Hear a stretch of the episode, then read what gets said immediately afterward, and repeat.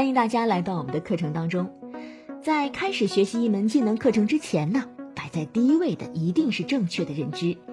因此在这个音频当中，我要教会你两件事情。第一，了解自己的声音。第二，了解什么是好听的声音，也就是发现自身的问题，以及明白日后应该朝着什么样的方向去努力。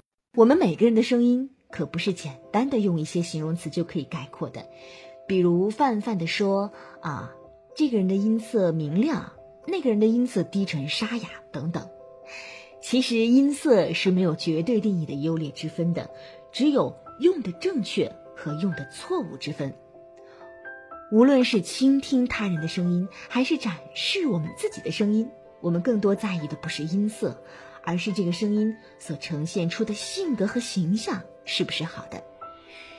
比如在职场上，我们希望他人听出自己的干练和专业，而非肤浅娇气的。在日常交际当中呢，我们更喜欢阳光开朗的性格，而非尖酸刻薄的。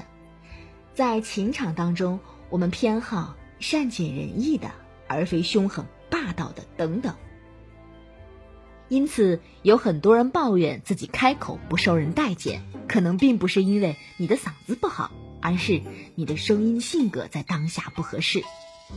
有些人的声音呢，真实的反映了他的性格，但也有不少人觉得委屈，自己的真实性格和听上去的完全不一样。那么接下来我会把声音性格和对应的用声特点向大家进行分类，对照着我的讲述来诊断一下你的声音问题。我们先来说几个典型的负面声音性格。首先就是声音小、气力弱的声音，它所对应的声音性格就是自卑、胆小、怯懦。那这样的声音会遇到哪些扎心的场景呢？比如会议发言当中，无论你说的多么的在理，你的意见都不会被重视。在热闹的聚会当中，你的声音轻而易举的就被他人盖过，像个壁花小姐一样毫无存在感。核心的原因就在于你不会用气。观察那些声音细弱如同蚊子叫的人，他们的呼吸都非常的浅，声音又飘又虚。你不但觉得他不自信，你甚至怀疑他的身体都很虚弱。有人或许觉得，那如果我声音小，我就多用一点力气说话就好了。可是不会用气的人往往会把力量用到嗓子里，就像这样大声的喊话，听起来性格也没有什么正向的改变，不但显得你更加的慌张了，而且对我们的嗓子也造成了很大的伤害。如果你有这样的情况，别着急，在这套课程当中，我会教你快速寻得底气的方法，帮你把声音塑造得铿锵有力，掷地有声。第二种负面的声音就是一些太过高强度的声音，比如这样粗声粗气、大声的吼叫。从明天开始，逢1、3、5停水，2、4、6间歇性沟水，怎样？行为歪一点，一个个鬼哭狼嚎，什么找死啊！我看你们都活腻了。这样的声音性格所对应的就是没修养、没礼貌、粗鄙等形象。不分场合横冲直撞的吆喝是会让人立刻注意到你，但如果留下的并不是好印象，那么紧接着大家就会主动的屏蔽你要说的话。造成这种声音的原因就是用力过猛，无论是气还是嗓子，甚至是语速都失控了。所以核心就在于要学会控制。有些人啊，天生嗓门大，肺活量足，情绪和兴致永远都处在饱和状态，一开口不假思索的就把所有的劲儿都使上，就会造成这种物极必反的效果。那么在这套课程当中呢，你只要跟着教学，学会用均匀的小气流震动相对放松的声带，结合正确的语气，就可以改变你这样的声音性格。第三类负面的声音呢，就像这样暗沉、发闷、含糊不清的声音，这种声音会给人感觉性格拖泥带水、消极，甚至是糊涂不聪明的。嘟嘟囔囔的，就像是嘴里含着一块什么东西一样，一听就让人觉得犯困。造成这样的声音性格主要的发声错误在于你的口腔的腔体不通，嘴皮子也不够灵活。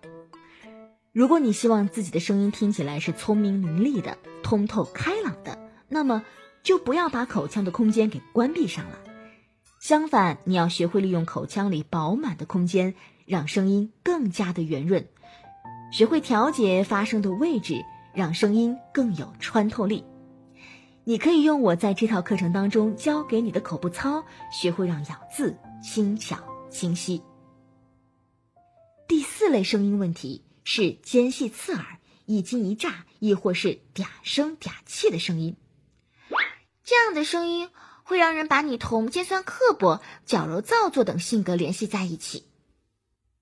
我不是跟物业都说了吗？10分钟，再有10分钟我们就结束了。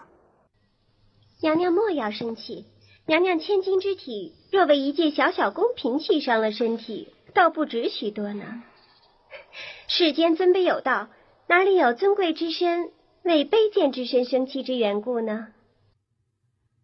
之所以形成这样的声音，和气息浅、嗓子挤、音调过高、后声腔打不开、鼻音过重等都有关系。同时呢，你可能还运用了不对的说话语气。这样的声音在人际沟通当中是最不讨人喜欢的一类，因为它听起来太过精明狡猾，让人避而远之。第五类声音问题是僵直冷漠、官腔官调、机械感太重的声音，会给人留下不好相处、高傲自大的印象。如果你就是为了让他人和自己保持距离，这样的声音或许没有错，但倘若你内心期待能够营造更好的沟通氛围，那么这样的声音一定会让你自己和他人都觉得扫兴。这是因为很多人在说话的时候，面部表情太过消极。其实每个人都能够从声音当中感受到说话者的表情，比如我现在面带微笑的在说话，所以声音听起来亲切温暖。而如果我面无表情，我的声音立刻就麻木僵直了起来。在交谈过程当中，不能只顾自己嘴上痛快，也要适当的考虑他人的感受。当你有了这样的意识，配合正确的练习动作，那些不良的声音性格都将获得改善。除了以上这几种负面的声音形象外，大家还会存在着很多的声音困惑，比如说话没有起伏、没有感情，普通话不标准、乡音太重，不懂得把握说话节奏，用声太累等等。那这些呢，我都将会在后面的课程当中一一帮大家解决。试想一下，如果你的声音性格是正向的，那么你的沟通会变得顺畅和愉悦多少呢？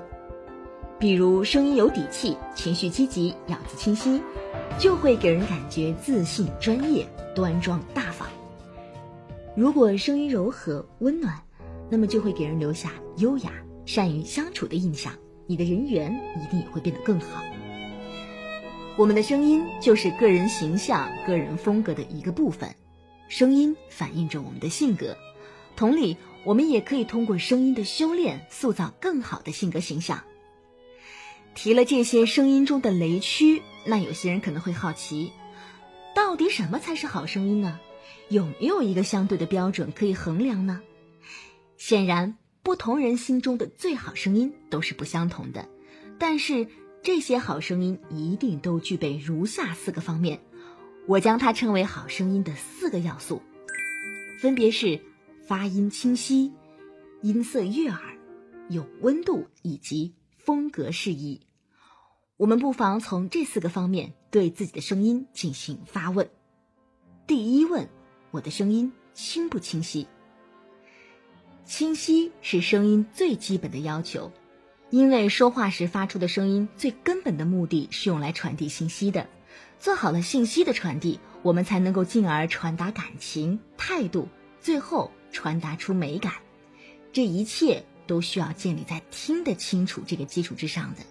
所以如果你平时讲话经常被他人要求重复，那么可能是清晰这个环节出了问题。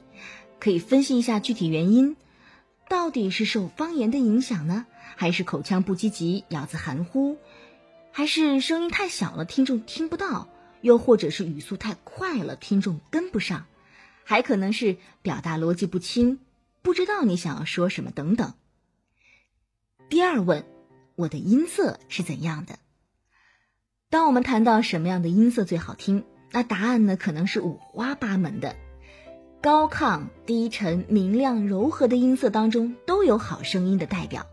那什么是好听的音色？单个的形容词都会显得很片面。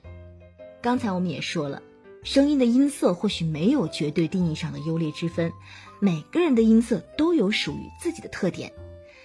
在音色这个层面上，我们至少要做到不求有功，但求无过，别让声音走极端，保证它不要过分的沙哑暗沉，不要过分的大声粗犷，不要过分的尖细紧捏等等。哪怕音色的资质平平，通过情感的润色以及发声方法的优化，都可以带来美的效果。第三问，我的声音有温度吗？什么叫做有温度的声音呢？简而言之，就是要暖声而不是冷声。我们会发现很多人前两个方面好像没有什么问题，但是声音离悦耳这个程度还是相差甚远。那么很大的一个原因就是他的声音听上去有些冷漠，很难引起好感度。